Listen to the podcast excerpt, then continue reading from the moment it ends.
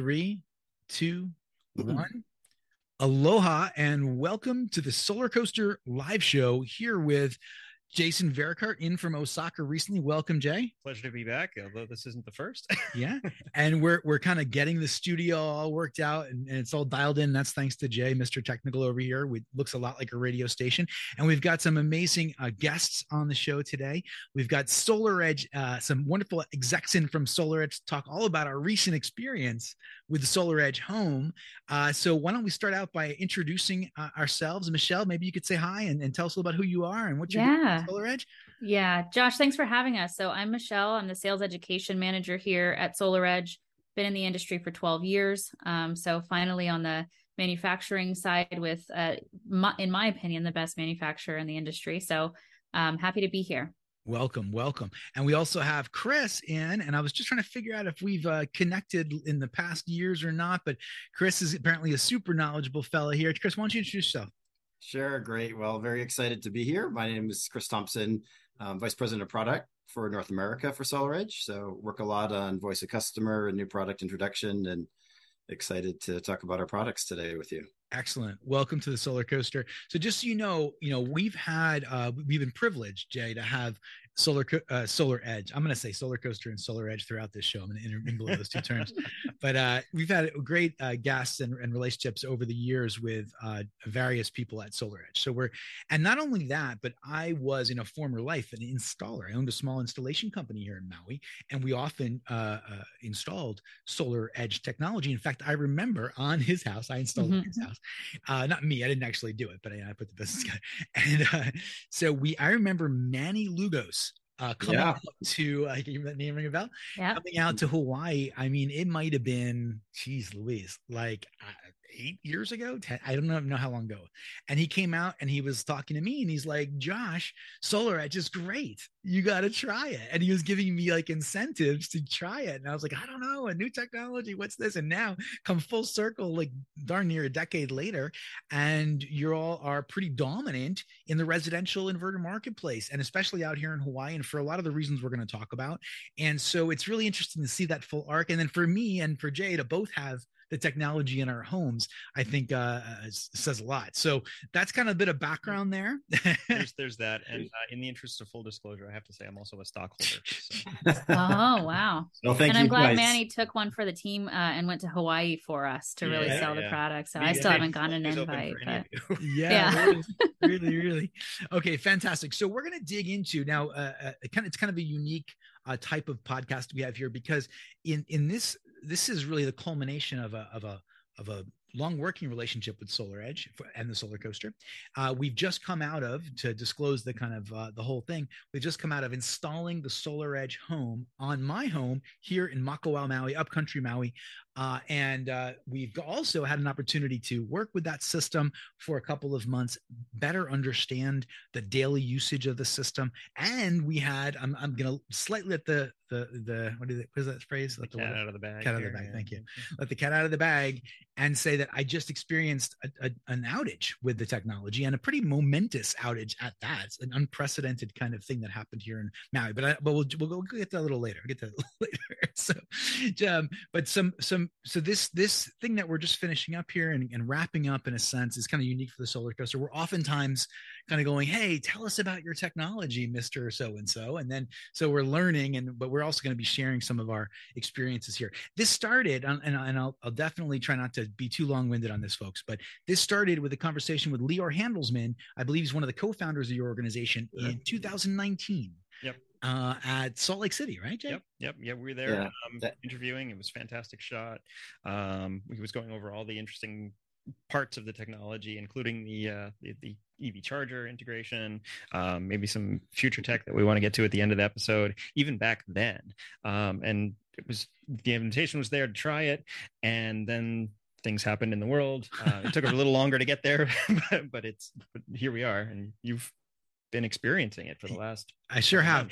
And and I'm going to pass this over to you guys in a second. I just want to say that it was at that moment in time when I when we met um Lior on the show floor in 2019 and I think it was in Salt Lake at SPI. Yeah. Uh that I I I remember looking and he said, "Oh, we we acquired a battery company." Mm-hmm. And I was like, "Whoa, these guys are going to be dangerous in this market," because now you've got the you've got the this dominant inverter with these dominant efficiencies. You've got this in-house um, battery, uh, you know, the, the lithium technology. They were moving to the EV charger and, and other technologies as well. And I was like, "Wow, that is a a heck of a like a integration of technology. Yeah, it really is that vertical integration that makes things attractive. You don't want to have to deal with this company's thing talking to that company and they never actually quite work well and then everybody's pointing at everybody else. Well ours is standards compliant you know it doesn't mm-hmm. no.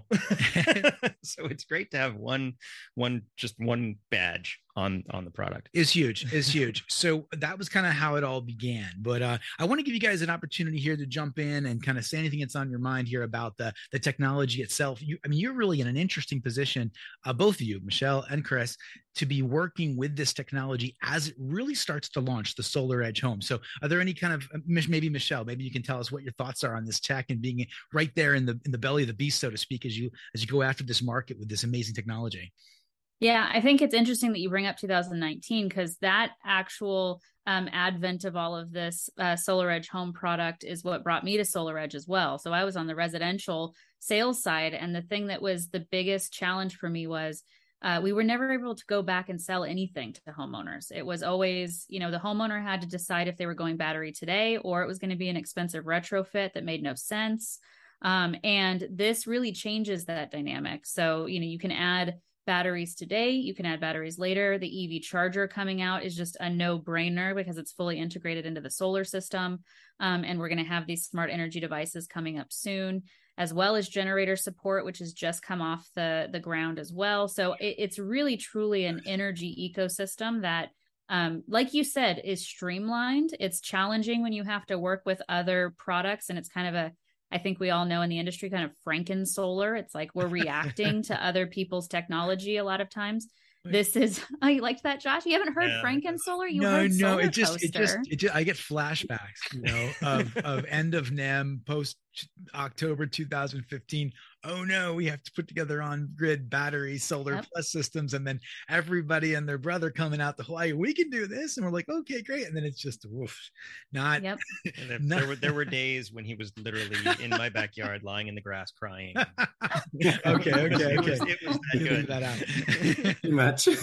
Chris, Chris, why don't you jump in, sir? So, yeah, well, you, you know, from my perspective, I tend to focus on the technology probably, but you know, two really exciting things I, I think about this launch is you, you, know the, the term integrated ecosystem.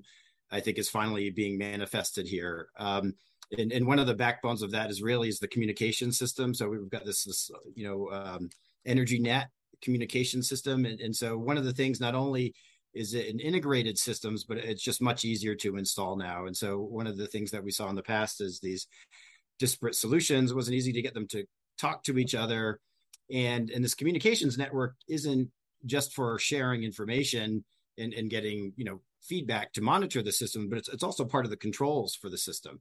And so that now we have this it passes information to make decisions. You know when should i charge my car? When should i charge my battery? When should i backfeed into the grid? Um, so so that you know the, the, backbone of the ecosystem is, is really the communications network. And, and i think we've really kind of revolutionized that with a a platform that is you know fast and agile for for working in this kind of environment, but also is robust enough. Um, so so that that's really the one of the things that stands out for me. And then I think more and more over time, we're also seeing the value of a DC coupled system because you know when it's just PV, right, you, you could achieve safety in different ways, but now that you add storage to it, you know our our technology philosophy is if something's natively DC, then, then keep it DC. So PV, of course, is natively DC your mm-hmm. battery is natively DC. So if you want to put PV into your battery, why would you convert it to AC and then convert it back to DC to get it into the battery? And then when you want to use it, you get to convert it back to AC again. So you're doing triple conversion. yeah. When if, if, it's DC, just go DC, do, do direct. So it's much more efficient. It's just much more sensible, much more practical. So we're, we're seeing as the ecosystem grows, you know the, the, the value of DC coupling systems, especially for things that are natively DC. And right now it's PV and storage, but in, in the near future it's really EVs are natively DC as well. And so right. that's that's you know as we go forward a few years, that's really going to be one of the biggest things that's going to be part of the home energy ecosystem.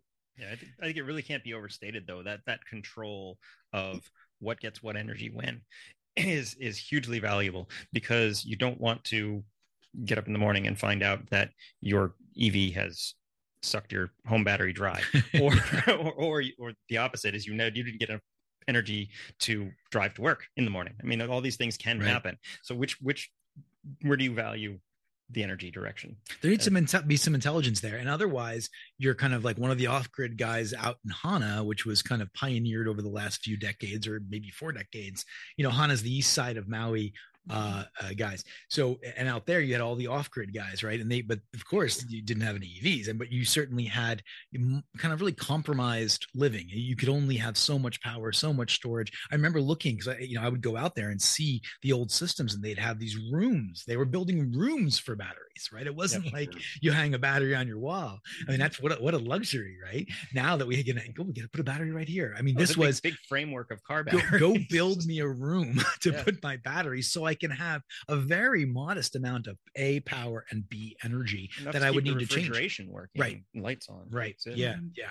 Uh, so yeah, I, I, I I'm really excited about the technology, and I want to say I want to jump over a little bit to exactly what the equipment is on our home here, if I may.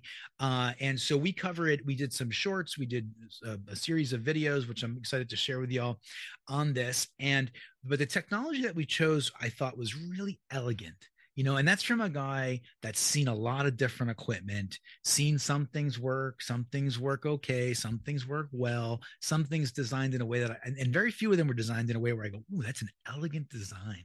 I like that design. So it was and it had to do with the dc coupled chris is like yeah yeah i see what he's talking about. So the dc coupled architecture is very attractive right even before we get into kind of the future leading stuff which makes it like even more attractive. But what's neat about this system from my perspective and i'm going to introduce the term now so i don't forget. Mm-hmm. i want to use the phrase abundance of energy. I want to use that phrase. And, and what i mean by that is for for since we've had electricity we've been generating it centrally we've been running copper wire on dead trees and bringing it to our home and then if something happens, like the wind blows or a storm comes, it goes down, and we go, oh, we don't have energy.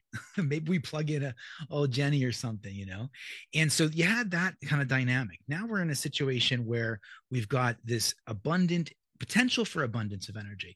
And what I mean is, if you think about the DC coupled architecture, you have all this, the, the, the you don't have the problems of inversion and rectification un- unnecessarily at a given moment in time. But you also have some really neat capabilities. For one of the things that we have in this system is this 200% DCAC ratio, mm-hmm. right? Mm-hmm. Isn't that neat? Because then you go, well, PV is relatively inexpensive, uh, you know, supply chain issues aside. And so you can put one inverter up, right? And then you can oversize the DC to that, right? By 200%. And I've never seen a ratio like that before. I saw one, two, one, three, one, five, and it kind of, you know, inched up.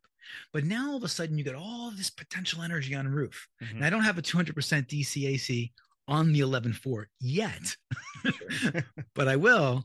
And, but right now I got like 10.5 kilowatt DC up there, about 3350s to give you some context. But, you know, what's exciting about that is there's so much potential energy. And then the question changes from how do I get energy out here to what do I do with all the energy I have?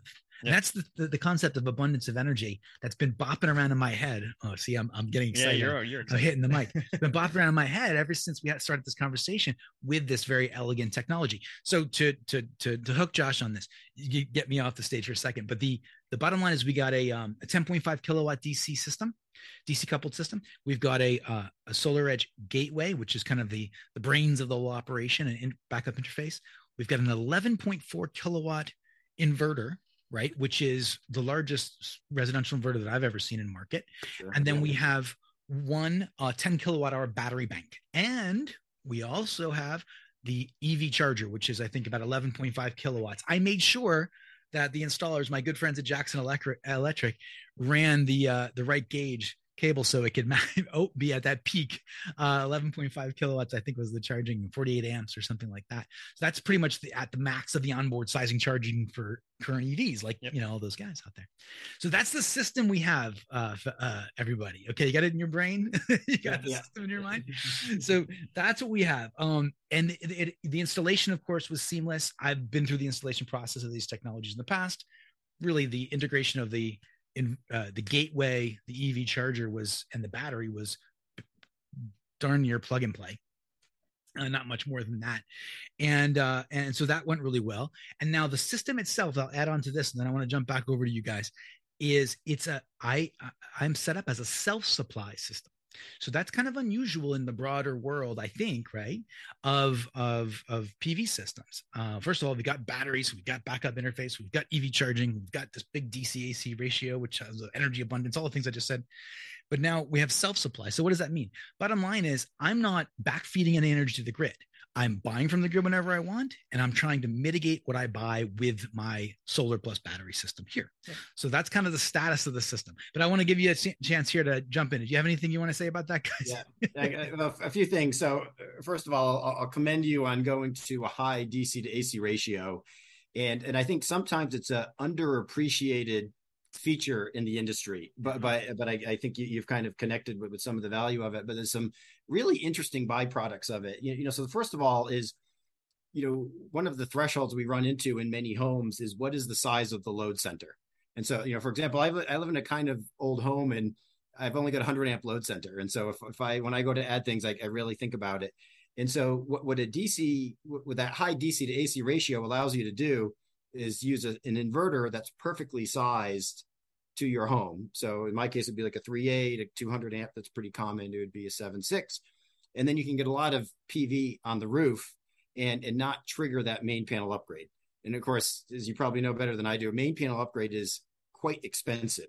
And, mm-hmm. and, and, and it's also very disruptive to the homeowner because you need to take the power down you need to coordinate with the utilities so from a scheduling perspective it can really be a disaster you know because um, you know it's very location specific some utilities it's easier to coordinate some it's not so there's a lot of costs a lot of schedule risk and, and timing from it but also when you think about having a high dc to ac ratio in many cases you won't actually have a lot of clipping because for example you know, I know if someone's listening, they won't see it, but you got a roof and you got arrays on both sides of the roof. Oh, yeah. The sun's not hitting both sides of the roof simultaneously. Yep. So you can say, well, I have a very high DC to AC ratio, but I'm really only using one array at a time, perhaps. Right. And so you, you get that that the optimal. And when you think of your your production curve, you kind of get the wide shoulders of the curve. Big and and especially with everything we're seeing in California lately, we're learning that that that right hand shoulder of the curve is incredibly incredibly value. Everything is about those several hours at the end of the workday, you know, from four or five o'clock to seven or eight o'clock. So being able to widen it out. So you, you kind of get that benefit. The, the other thing too is, uh, you know, if you are over generating, then that's when you can put it. If it's a DC coupled architecture, then you can put it into the battery. So mm-hmm. you you you mm-hmm. get that you get that ease of installation, avoiding a main panel upgrade. You know, getting to put any potential clipping. Um, and and you know, and I so I don't think we're at this point yet, but in the last few years, we've kind of been trained to think about like AC coupling or DC coupling. Mm-hmm.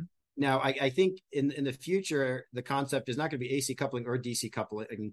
It's going to be decoupling, meaning you've got an AC ecosystem and a DC ecosystem, and they may be decoupled from each other. The the inverter is the interface between them, but you'll have PV that could directly go to your battery or directly go to your electric vehicle. Wow. Mm-hmm. And and of course, you know, so DC going back and forth on the DC side is incredibly efficient, and AC staying AC. So I, I think these know, two worlds kind of living side by side. Exactly. Yeah. So so PV to EV directly is the most efficient way to charge, you know, by far.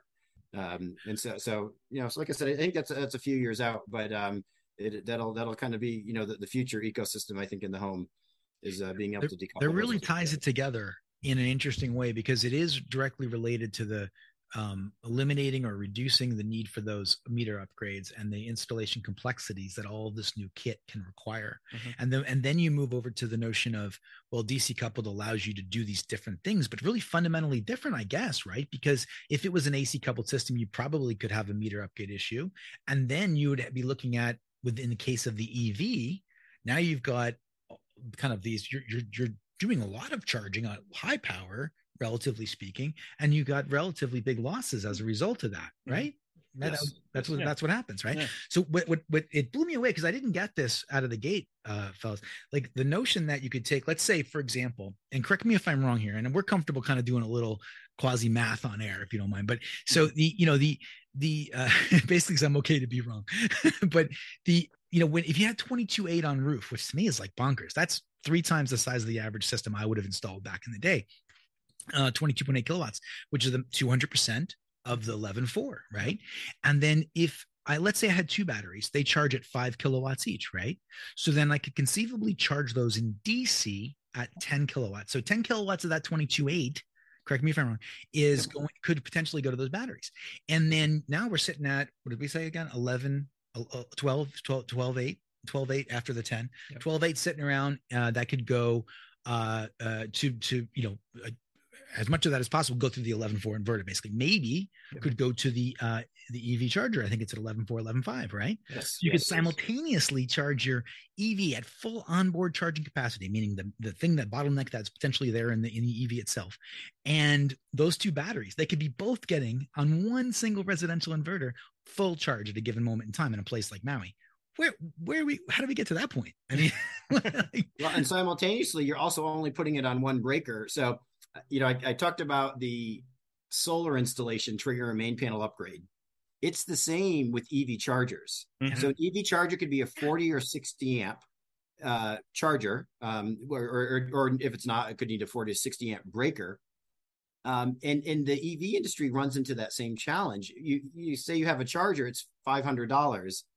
But if he triggers a main panel upgrade, all of a sudden that charger now becomes $2,500. Right. And that becomes a pretty strong disincentive right. to actually get an electric vehicle. And so in, in the case with ours, you know, we put that landing point on our inverter. So rather than putting that in your load center, which is very valuable and may trigger the upgrade, we actually put it onto. So so you get that inverter that would only take a 40 amp breaker, but you also get a charger there as well as, as well as the battery. So you, are kind of almost like triple stacking. So you you really get high utilization out, out of a single position in the load center. So it's again it's it's all about it's all kind of like stepping back, looking at the whole ecosystem. How do you avoid the main panel upgrade, and how do you get the most charging? And in, in a little cute side note to the charger, when you put it at the inverter, you know one of the rules on a breaker is you have to derate it by by twenty percent. Mm-hmm. So that breaker that's normally feeding a charger, we can supplement that other twenty percent from the inverter side. And so you actually get full capacity out of the charger. So it's, it's kind of like turbo charging your, your, your charger. You get an extra 20 25% out of it. So it's, it's a little bit faster. And then of course when it's on that same ecosystem kind of going back to the communications right you, you can schedule it and you can say okay wh- when do i want to charge it? I, I want to charge my vehicle only from the sun and and and you know you can do that. Um, right. We're actually at a place in time where that coordinate those could happen. I'm extremely valuable.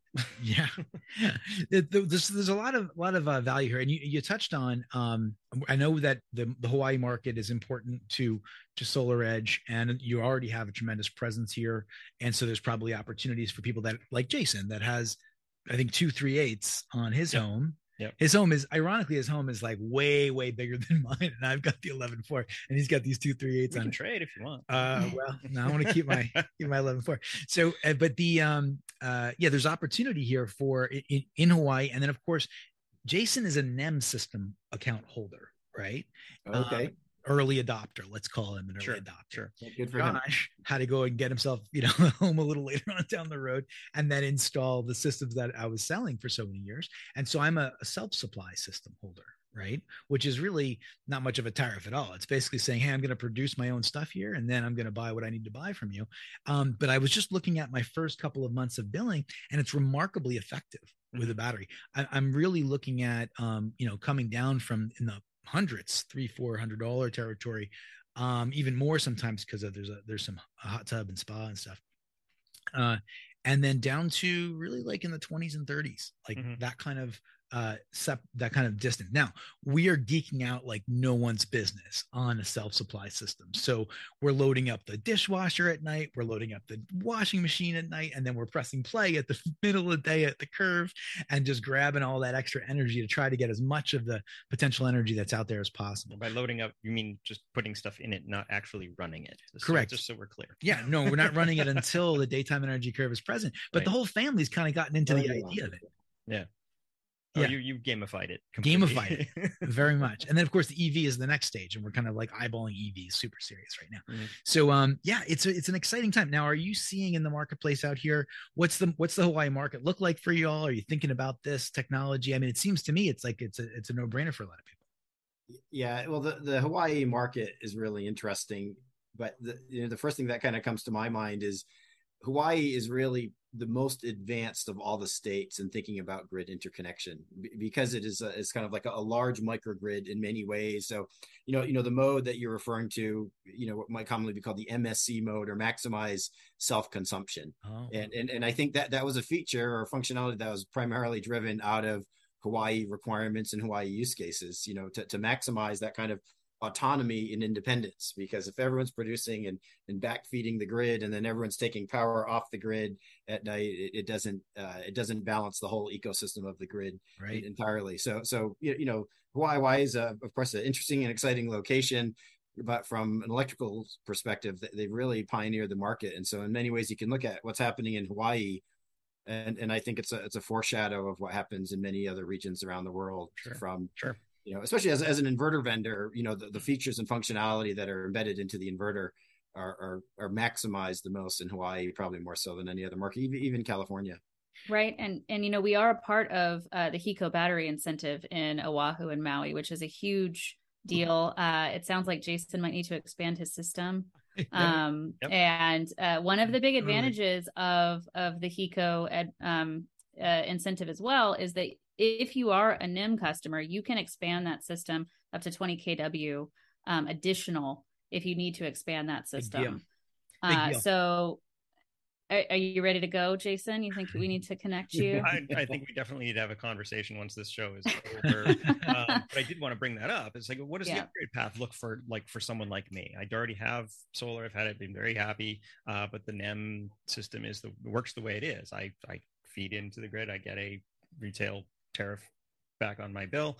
Um, so what I generate just offsets what I what my grid my grid my grid buy. It's pretty it's pretty neutral, but it's not. I mean, we still have a pool and things that right. suck a lot of power, so it, it's not. We're still buying. It's just it offsets 100 percent of what I would be paying for grid buy. Mm-hmm. Um, that said, um, there are things that the NEM system doesn't do. Like when we have a power failure, everything goes off, and there are good, very good reasons for that, right? You do not want to be shocking someone who's trying to reset and, and repair your your your actual electrical service, so it shuts itself down. Um, but it's a big negative when we have a large power failure and failure, and they do happen. In fact, I had another one just regionally um, over here, like three three days ago. Was not related oh, wow. with was not related to the Big Island wide outage. Um, just this part of the island has iffy service. Mm-hmm. so, Interesting. So, what, so again, what what is what does that upgrade path look like for someone who's already already bought in and wants to wants to upgrade? Um, is it yeah, I guess the question would be could he simply get a gateway and a battery and then call it a day or are we switching out that inverter because you need to have like the e the certain model i mean because they're you know yeah, they're, i'm thinking it would have to be able five to ten years ago we put that communication in, right? protocol so, that they're all now talking and i don't know if it's if it's aged out in that way yeah. So, you know, w- without looking at the system, there's typically, you know, a couple paths, but you know, it, sounds, it sounds like the system you have is an older system and doesn't have battery capability. Um, so you can you can buy a battery and you can buy an inverter, you know, that goes with it and, and run those in parallel. Um, in, in, some cases, yeah, it's easier to just buy one inverter and put the PV and put and put the storage on it. So uh, I'd say in most cases it may be easier to do that. Then you have them all going to one inverter. So it's just in terms of fitting it on the home. Mm-hmm. And, uh, and and fitting all the electrical equipment together and stuff like that. That probably is a, a little bit of a cleaner approach. Um, yeah, I would definitely go with you know seven six inverter. That's my favorite one. Has yeah. you know two hundred percent oversizing gets up gets you up to fifteen point two kW on a forty amp breaker. Real easy. Wow. To get that streamlined, sexy uh, setup like like Josh was talking about on your house with one inverter. um, the ability to add other batteries. Um, forgot to mention the the actual incentive for for Hecos for four thousand dollars up front. So you know, great time to get a battery. And uh, to your point on backup versus you know actually using self supply, um, if there are outages, you can just set up that battery to backup mode and mm-hmm. and not discharge it. So you could keep it charged um, if you were just using it for uh, blackout emergency situations. Um, but if I were to give any um, uh, recommendations, on, I would do it on my house. Just switch out that inverter uh, with a home hub, um, and and you can have it all on one inverter uh, with that expandability option. Yeah, and with some of the new features, you can kind of capitalize on both the resiliency as well as the, the grid optimization. So you know the that, that incentive is, is one of the most attractive. It sure is. Probably the most attractive in North America that I can think of off the top of my head. Um, so it's, it's, very attractive. But kind of what it does is it, it, signals how valuable that storage is, not just to you, but to the utility that, yes. that you have yeah, capability absolutely. there. So there are diversity of ancillary services, and, and that's a very high value to them. But but you know with, with new alerting systems, if if we detect that there's a storm front coming in, like mm-hmm. a day ahead of time, it'll say, hey, we're detecting a, a weather ah. situation, and, yeah. and then you can you can automatically switch it. Say, okay, I don't want to charge and discharge based on you know an ancillary service I'm providing to the grid. I want to make sure my battery is filled up and always filled up. So whenever over the next 24 hours that you, that resiliency event could happen to occur, then then you get that. So so it, it, will, it will look at the weather and it will give you that warning, and, and then you make that decision. So you can make a real time decision. But you know, it doesn't wait till after the event has happened. It'll it'll yeah. it'll do some weather yeah. forecasting. It's as accurate as weather yep. forecasting is, and and then you get that notification, and so you, are able to really get the benefits of both of those types of functionality. I was wondering about that, you know, because I knew that that would ha- would be a almost a requisite part of the the the the plan and technology for that to work right so and one of the things we try to do with the solar coaster and have for years is take these kind of complicated ideas and distill them down to something that kind of my mom or jay's mom because we get the calls after the shows usually from our moms can say uh, oh i got that right yep. so but if if so for in jay's case and, and just correct me if i'NEM wrong here but basically he's got an m system and he wants let's say energy security is a part of that desire. It's he next, wants to have big thing, and then EV charging comes shortly. Right, close, close second. And then after that, you would want more PV, bidirectional, because you would want the extra. okay, yeah. okay. Wait, hold on, Jay. Get the bidirectional. Jeez, I'm trying to. I'm trying to recap here. I know. So you get to let's say you've got an NEM system, your bill's good, right? You're most a lot of people early adopters throughout Hawaii, mm-hmm. and now you're going. You know, I really would like to have a little energy security in this battery bonus program they're going to give me four four thousand dollars to put a battery in. That's amazing. I want to do that, right? So, and and what you just said, uh, Chris, is, is really important because it's saying that the, the utility is going to be using that battery basically i think between 6 and 8 p.m kind of at that at the bill of the duck curve right mm-hmm. you know the, the, way the energy curve looks yep. uh, and and they're going to use that for a couple hours but they're going to pay you in advance and some form of credits i think as well if i was reading the, the lines correctly. Mm-hmm. um, so you can get that battery for when you need it in an outage. And you don't really need it every day if you're on a NEM because you already got a theoretical battery in the grid right? So you're, you're kind of good with your NEM system. You get a battery. In uh, alternative to this you'd have to go and buy a battery and it would kind of just sit there and not do very much which is a waste of a battery. So the battery bonus program kind of opens that door for people and says hey we're going to subsidize you getting a battery. And you're all and, and we're going to use it a, a, little bit during the day for what we need in nighttime, rather like the six to eight p.m. period. And then when you need it for your energy security, you're going to be able to use it too, right? It doesn't like one doesn't negate the other. Yeah, and, it's not a it's not a seesaw where you have to compromise one or the, or the other. You're, yeah. you're able to do both. And, and and really, you know, the other thing too, you know, alternatives that utilities can look at is they can put peaker plants in and, and other things that in many environments just aren't really viable yeah. these days. Yeah. So it, well, nobody nobody wants them anyway. no, nobody wants them. You can't get them permitted. You know, you know they've got noise emissions, they've got air emissions, they've got mm-hmm. pollution. You know, there's a lot of things associated with them. So it, it's better for the environment. It's better for the homeowner. It's better for the utility. Um, so it really is a kind of awesome. A, a, it's awesome. So there and and and so there are two more pieces of the puzzle. Michelle brought this up. There's a 20 kilowatt expansion capability when you put that battery in, right? Michelle, is that what you said? Yeah. So yeah. for the NEM customers, that is uh, that is available. Huge, mm-hmm. huge. Because uh, uh, for years, NEM account holders, Jason, you were um, kind of in a in a size lock mm-hmm. you couldn't expand. Yeah. Now all of a sudden we get this new program that says you can expand. And the reason why that's so critical is because of the EV mm, burgeoning EV and market. the next like, nobody of, nobody was thinking about getting an EV way Right. back when we were doing early NEM, but now they're ubiquitous. You need this thing in your life. it's amazing. The only way to be able to power it with solar. it's amazing. So now you get all the things we just talked about. And the last stage of that is because there's an integrated EV charger and you don't have all the upgrade problems. We already covered that.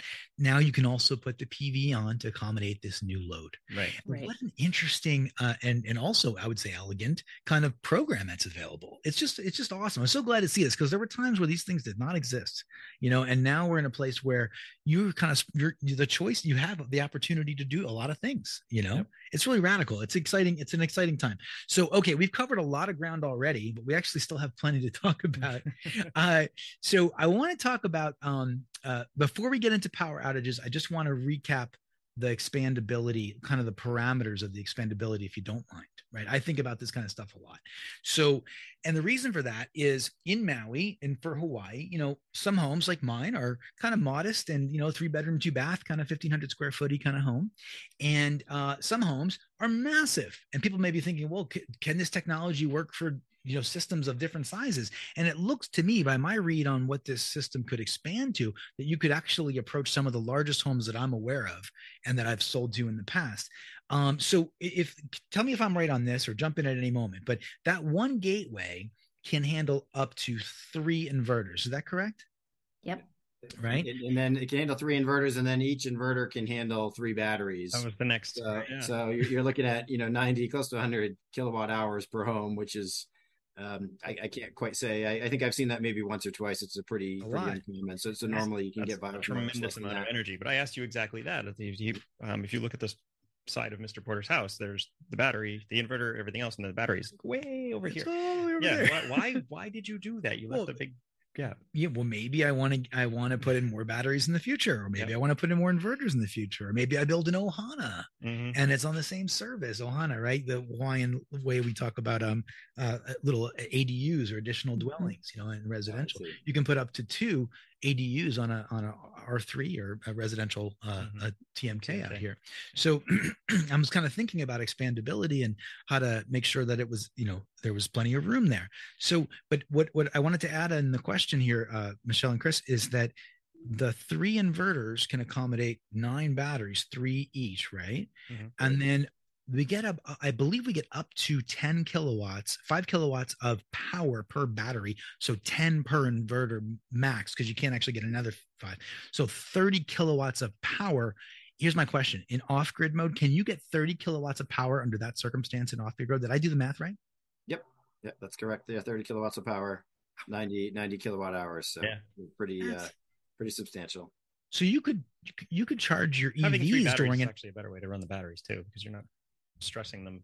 Sure, max sure, sure, sure. discharge. Yeah, but but just thinking theoretically about it, limits, right? You could technically during an outage power your EV, Yeah. really easily, right? Yeah, yeah. So one of the easy things to do in, in this installation method is if you have the EV chargers at the at any one of the inverters, which is pretty common, and so so that that that interface box that holds three inverters is called the buoy or the backup interface. Um, that will isolate you from the grid, and so you'll be isolated from the grid. You'll be generating your own PV, running on PV and storage, and and your level two charger will be on the inverter side. So you're disconnected from the grid, and that, and that whole ecosystem will be capable of running. So if you've got PV, you can you can charge your vehicle, or you could discharge your batteries into your vehicle. And if you got one battery and you've got a big truck EV, then you're not going to put too many miles onto it.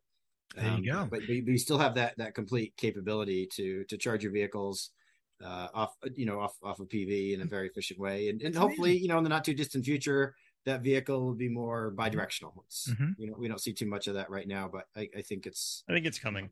it, it's, it's coming. It's in the next couple of years, and and we're, seeing early, early signs of it now. I do have a question just to cap that out before we go jump over to outage land. So you can have you said it a- an EV charger per inverter. So in this circumstance, let's say you have three inverters and you're maxing it out for whatever reason, can you now have three EV chargers? Yeah, you can have three EV chargers. Yeah. You could charge three three EVs during a power outage. Right? Yeah, So- that's- what? so uh, okay so we, hey it might be feasible eventually if your spouse has an ev uh, people are asking in the home can i have two ev your, chargers your on my home you know so i think we're seeing that more and more yeah no 100% michelle i remember when um, evs started to become you know they became popular out here pretty fast right mm-hmm. because we have expensive gas and we have expensive uh, well, electricity and short and short commutes. Yeah, so people were eh, right, and the, so the range anxiety wasn't so much of a thing on island. Right. And um, I remember people saying to me, you know, we're talking about five years ago, easy, maybe more. I want to get multiple EVs. Can you size the system for me? Mm-hmm. I got that really early on, and uh, and now we're in a place where it seems completely feasible from both, but not only from an on grid perspective, but also from an off grid perspective. And that brings to the, I think that brings us to the conversation of energy security during outage and what type of opportunities there are with that. Because what I just experienced the other day was uh, the first time uh, a Maui had a that I I've been here for 14 years. Mm-hmm. First time that I've ever experienced a whole island wide system outage. Yeah. That was on August 23rd. Yeah, it was the other day and uh, and so it, it, and i can talk all about how that worked and stuff like that but what's remarkable is that you know i experienced that value of energy security uh you know firsthand right? It was really a, it's a it's a what a feeling that is to know that your your home has power you know? It's just a crazy thing. So uh, did you guys hear about that power outage we had? Yeah how long was it actually down on your house? Yeah so it was about uh 2 45 a.m power went out. There was an arc flash in Ma'alaea, the primary uh, power generation station. Wow. Yeah. Yeah. And uh, uh, I wake up generally around 4 30, 5 o'clock, got my old man schedule going, right? I'm up and I'm going, oh, what's going on? and I, I'm looking at the house. I'm like, and I'm in my fuzzy 4 45 a.m. kind of mind, you know, I'm going, something's different. I'm not sure what's different, but something's different. and then I, I go outside and I, I, I kind of look around and dog's doing his thing. Chicken, we got, we're on a little farm here, kind of mini farm. Chicken's doing their thing, cat doing her thing, his thing, dog doing his thing. So they're all talking to me and I'm like, quiet down. And I'm looking out and I, and I, and it's, it, but my, my lights are on, mm-hmm. but, but a couple of my things are off, right? Cause I have a, a, a control mechanism.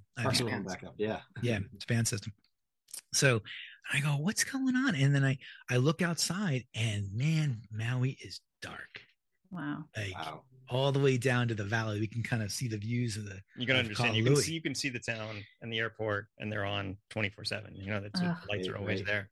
It, like uh, pollution. Yeah, and I'm like, oh my goodness, we're in a massive power outage. Because usually you would be like a section, right?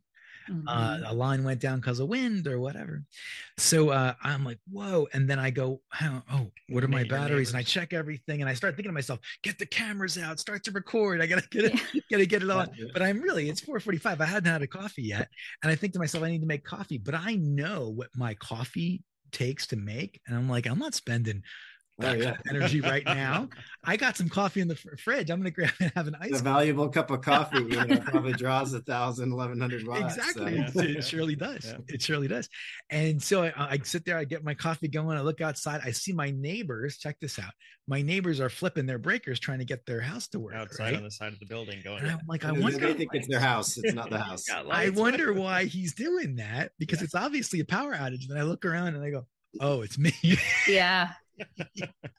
massive confusion in your He's neighborhood. Like, Why does he have power? you know, and, he, and, and then probably a lot of uh, uh, jealousy at that point. maybe, yeah. I didn't bring it. I almost said something that I felt kind of bad. I was like, "Hey, there's a power outage, but I have a battery, so don't try to flip your breakers." And I'm like, "No, nah, it's gonna come out wrong. You won't have a battery." I'm not gonna say that. I'll just uh, I'll just hold this one out. So yeah, and then basically now I have a a, a, a small reserve, like 15, 20 percent reserve on a 10 kilowatt hour battery, but I have very low running wattages. So it ran through to the morning, it dissipated, uh, it discharges the word right? Discharge down to zero. So it went to my went beyond my reserve the way it was meant to go my load control panel basically curtailed my load so i, I had even less running wattages than sure, i typically sure. have and then i got through to the day and then the grid came back on maybe i think around 10 or 11 or something like that everything reset and then we were back in business and we were you know um, charging the sun solar was charging the battery and everything was going the way it was supposed to go but what a, i mean i hesitate to say cool because it was inconvenient for people mm-hmm. um, but what an interesting and amazing thing to finally experience it firsthand it was awesome it, it, and that's kind of the way it's supposed to work, you know, you, you mentioned something that we didn't talk about too much, but that's kind of on the load control side. So so so now that we have more load control options, right? You you have that ability to say, okay, for example, like you know, one of the controversial loads could be an air conditioner. Oh yeah. You may say, okay, well, if the sun is up and I'm producing a lot of power from PV, then maybe I'll run my my air conditioner. But perhaps later in the day, you know, I, I wouldn't want to run if I was on battery. So you can do those condition based decisions, mm-hmm. and, and that's the intelligence. And you know, Michelle mentioned in the beginning about about like the app, like that's really where the complexity in the brain is, and, and really the app is the interface to the cloud. You know um, you know over the last you know since the company started we have over 100 million devices in the cloud right now. All, all our optimizers all our inverters. So we know voltage current temperature power of, of all these devices. And so it allows a lot of decision making to be made. And so so you can run your home you know abundantly when you have abundant solar but then at night you know you may say okay well i'm going to be a little bit more frugal with my energy and and go to restrictive modes um, you know, I'm, I'm a little bit of a, a, a, Star Trek geek. And you know how sometimes they say like they're, they're in a battle and they say, okay, divert all energy to life support systems, right? Like, you know, that's when the battle is not going well, right? That's going to be my new Alexa uh, uh, uh, command: divert all energy to life support. The life support system. So, so that that's kind of what your load control can do at night. And yeah, you know, you know, everyone may have their personal preferences. You know, maybe your coffee maker is a life support system, um, in, in, in some cases, and maybe yeah. someone else it's a hot tub. You know, I don't know. That's a personal preference. Um, but but load control really kind of you know closes that feedback loop, and, and really, and, and the other thing that that's that's uh, you know part of it is, and, and not all systems do that, but but ours when when the battery goes to sleep at night, it goes into a very low power mode and it will wake up automatically from sun in the morning. Mm. And and so and actually some systems actually don't do that. You know, some people may take it for granted, but um, if if you don't have that integrated ecosystem, you know, you actually see a lot of those systems won't won't kind of communicate, and the battery may self discharge at night. And so that's what one of the benefits of that that ecosystem I talked about earlier mm-hmm. is it will automatically wake up as soon as there's sun, and it'll start charging that battery and and run those loads that you selected. So we're um, Michelle, we're we're um we're it's probably a good time to think about some of these newer like the, the maybe the roadmap forward. So we have all this tech this kit that we just described and we're using it. It's not theoretical. It's right here, right? And we and we're using it in, in, in scenarios too, like we just described, daily and then outages. Um, but I know that we've got smart plugs on the horizon, and I know that we've got Jenny integration on the horizon. And I did some math in during the outage because I was thinking, what if this is a super like apocalyptic event? I don't know what's going on. Mm-hmm. So I have 124 gallons of propane out front. I have a generator. so I was like, I wonder how many days I'm okay. you know, and uh, ran some math. So we can talk about that. But so, you know, what's what's the product or uh, what do they say? The product road, the product path, roadmap. product roadmap. roadmap. Yeah. What's the roadmap forward? What's going on? Not to mention we're on the heels of RE Plus. I mean, can you can you spill the beans on something on the solar coaster? Well, I mean, I can spill the beans on the fact, you know, now that you mentioned RE Plus, we will have a huge booth there um, for for our SolarEdge home as well as our commercial um, products and and the roadmap pieces there. So definitely, if you're at RE Plus, stop by. We're we're going to have a huge booth with a lot of presentations. Um, in terms of the roadmap, Chris kind of did talk about the load management a little bit, but those are those smart switches and relays that are coming out. Uh, we are at phase one of generator support right now. Uh, I will hand that over to Chris since he is the the pro and expert on on products. But I think the main uh, point that I want to to drive with with everyone listening is this is all in one app. And if you do want to see uh, what's going on, you know, Josh has it in real time on uh, his house, which is great. But if you don't have this on your house, you can still download My SolarEdge. It's an app. There's demo sites on there that you can take a look at and see how these uh, systems interact with one another and these different components to give you an idea of the real management and visibility that you have on this um, on this system, which is is truly exciting. Um, Chris, do you have anything to add in terms of generator sp- support specifically? Because I get that question a ton. Yeah, yeah. So I'll, I'll talk about that for a minute then. Um, so generator support we kind of separate into different levels of generator support and, and so the, the one that we're offering right now is that your inverter can run um, separate of the generator what we what we found is a lot of generators are pretty low quality. The, the most common generator is a pull cord generator. That, that's kind of what I had, and, and it, ten, it tends to um, you know the frequency the voltage in some of these things are not always very stable mm-hmm. and so what we do in, in those particular cases is we will you know allow you to run on in inverter and then you know if at the end of the day your battery goes down then the generator would run but they would run separately from each other not not in a combined system. So what we're looking at in the future um, if it's if it's a high quality generator where we would be able to synchronize directly with the generator. But but we're, we're finding right now that you know most people are actually fine if, if it just runs separate from the generator because we're going to use a kind of a relatively low cost pull cord generator. Those seem to be the the dominant form of generator by yeah. about 10 to 1 yeah from, sure. what, we can, from, I, what, from, what, from what we can tell that's yeah. so, pretty much the kind that i have right now yeah. you know it's like less than a grand you buy it at costco kind of thing um, what, what would be what would be super attractive though is we all know that the best and most efficient way to run those things is at full draw so what you would do is run turn the generator on charge your battery again and then but that's going to be that's like phase two, right? Yeah, yeah, that, that, yeah. That'll, that'll, be the, that'll be the, the future okay. generation of it. Okay. Yeah, and, and, of course, you know the the issue. Many of these pull cord generators, you can't automatically turn them on and off because they're being manually started. Right, right. Know, and so this this uh, a, a bit of diversity there. Yep. Um, and so so so that's on on generator support, but but also you know coming up at the show we talked about load control, and, and I'll highlight so so the, the load control modules that that will show there are, are based on the, on the wireless energy net ecosystem that I talked about a little bit. And so, so the nice part about that is if you if you have uh, you know a hot tub outside, you can put that load controller outside at the hot tub, or you could put it at the air conditioner, or you could put it at that load center. By making it wireless load control, you have a great deal of flexibility on the location. What, so you pick the loads, yeah. but you also pick the location on, on where you choose to control it from. What, what occurs to me right there eh, that um and, and I and I was excited about the, the the smart plugs. Is that term you're using? Smart plugs? Sure. Yeah, yeah, the smart yeah. plug. Yep. Um, what's interesting about that is there's a um, let's call it a substantial installation requirement for smart panels, mm-hmm. right? Mm-hmm. And so a smart plug, when you especially when you go and you target the um, let's say the larger scale loads, like like Chris just mentioned, you know that's a pretty. I bet you that's a pretty small investment. Am I right? The, the, the, plug the plug's the easiest. I, I will say though the the discrete load control modules actually are, are quite easy to install Mm. And so what's there's a couple of things about it. One is it's self-derived power, and two, it's wireless. So so say you've got a wire that's going out to your hot tub.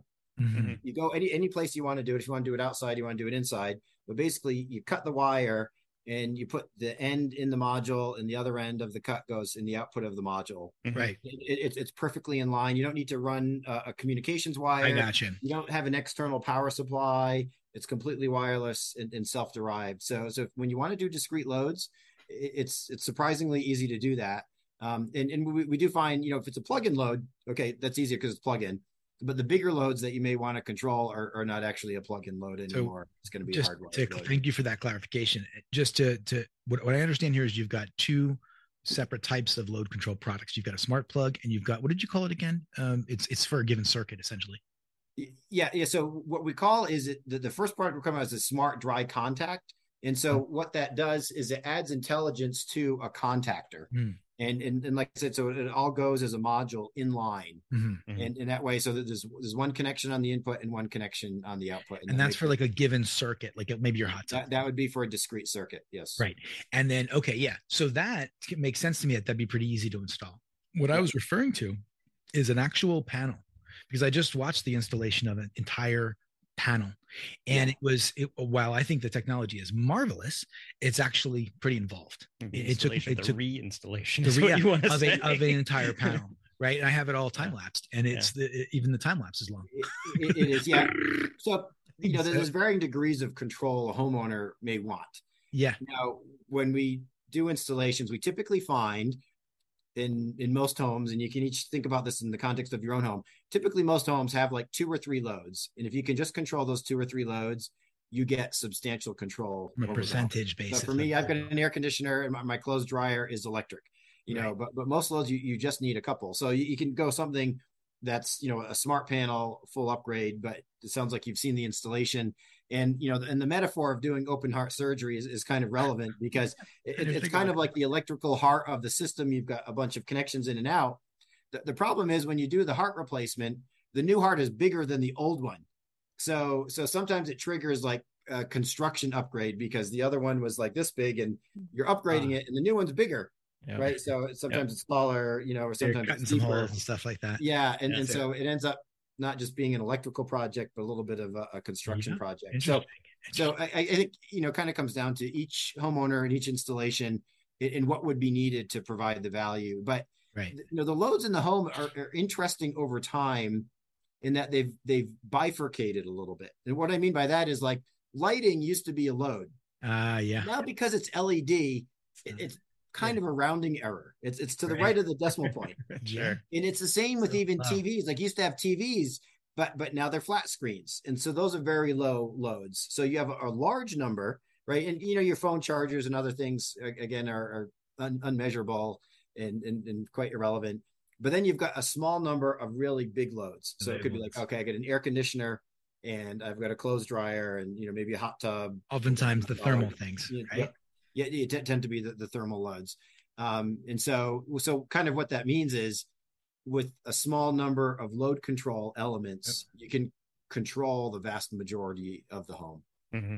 And so, so that, that's why I, I think from, from you know, cost and practicality, I, I think, you know, a, a, practical installation will be, you know, you know, Michelle mentioned like the 7.6 kilowatt inverter. That's a very commonly sized inverter. You can put a lot of PV on it. You can put a lot of DC battery on it you know, and, and then just a couple of load control modules, and you probably get everything you need to do full home backup and, and manage those big loads.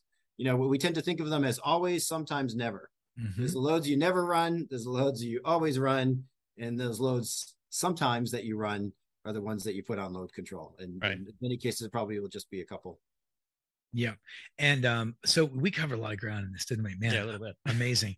and, you know, the I am using the um the app on a regular basis. I check it every day. By the way, if anyone's looking to kind of like get out of social media, get one of these systems because you'll start looking at this a lot more than you do look at like Facebook or Instagram. Like, I want to see. It certainly matters to it's you. It's more, more, interesting, right? You know, than uh, all that nonsense. So uh, it's really been uh, it's a great app. I love it. Yeah. And, and say, say again where where folks can get that. Yeah, you just go to the regular app store, you download My SolarEdge. So that's the kind of the homeowner facing consumer app. You don't need a login. You can check out those demo sites on there. Yeah. Nice. And, and, can... thing I would add to that, you know, we, we talked about the Hawaii program, but there are other states doing programs similar to that. So, so Utah, um, Arizona recently started a program, and we see some activity going on in California. So, so the, the model that that Hawaii has had for a while now, we're, we're seeing it in other states as well, and, and the incentives are attractive. And a lot of those, you you can you can start that enrollment process, you know, right through the app. Um, and and so it's it's economical for the customer, and of course the utilities really value it as well. You know, I, I think the uh, events just over the last couple days in California with the heat wave, right. and, and when we've had you know thousands of batteries supporting and participating in, in those events to help support the grid. Nice. And it's something that I, I think has contributed to, uh, to help maintain stability in the systems there's two points that I, I wanted to bring into this just for homeowners to be able to feel we covered so much ground. I mean i think we covered pretty much all of it but on the generator front once you're at the phase two uh, if, if i can call it that like i said i was able to do some math and i realized that these jennies run a couple gallons of propane an hour and if it and it charges at you know five to ten kilowatts. So you could conceivably recharge your battery when you get to that stage in a very short period of time. And so i could see and i just did the math and i was like i think i've got about a month on curtailed loads of power without solar you know what I mean? Yeah. So apocalyptic. Call it yeah, apocalyptic, yeah. right? Let's say that no solar, the sky goes dark, but you don't and, have you don't have to fill that tank or, for a month. Or even or, or very practically, like we get a hit with a tsunami sure. or a hurricane, or which hurricanes never seem to hit Maui, knock on wood, because the Big Island gets in the way of them. But if it would actually hit us and then and the, the system went down because we had you know huge winds or something, then could actually live off of the the propane in, in, the generator and the system itself you know mm-hmm. until it was fixed for a very long period of time. It, kind of blew my mind the, how all the system what type and, of and i think if it's sunny you, you should be able to do that indefinitely. Um, yes. I i use the example often you know i grew up in new england and we had hurricanes and what normally happened the power would go out because the hurricane would blow down trees.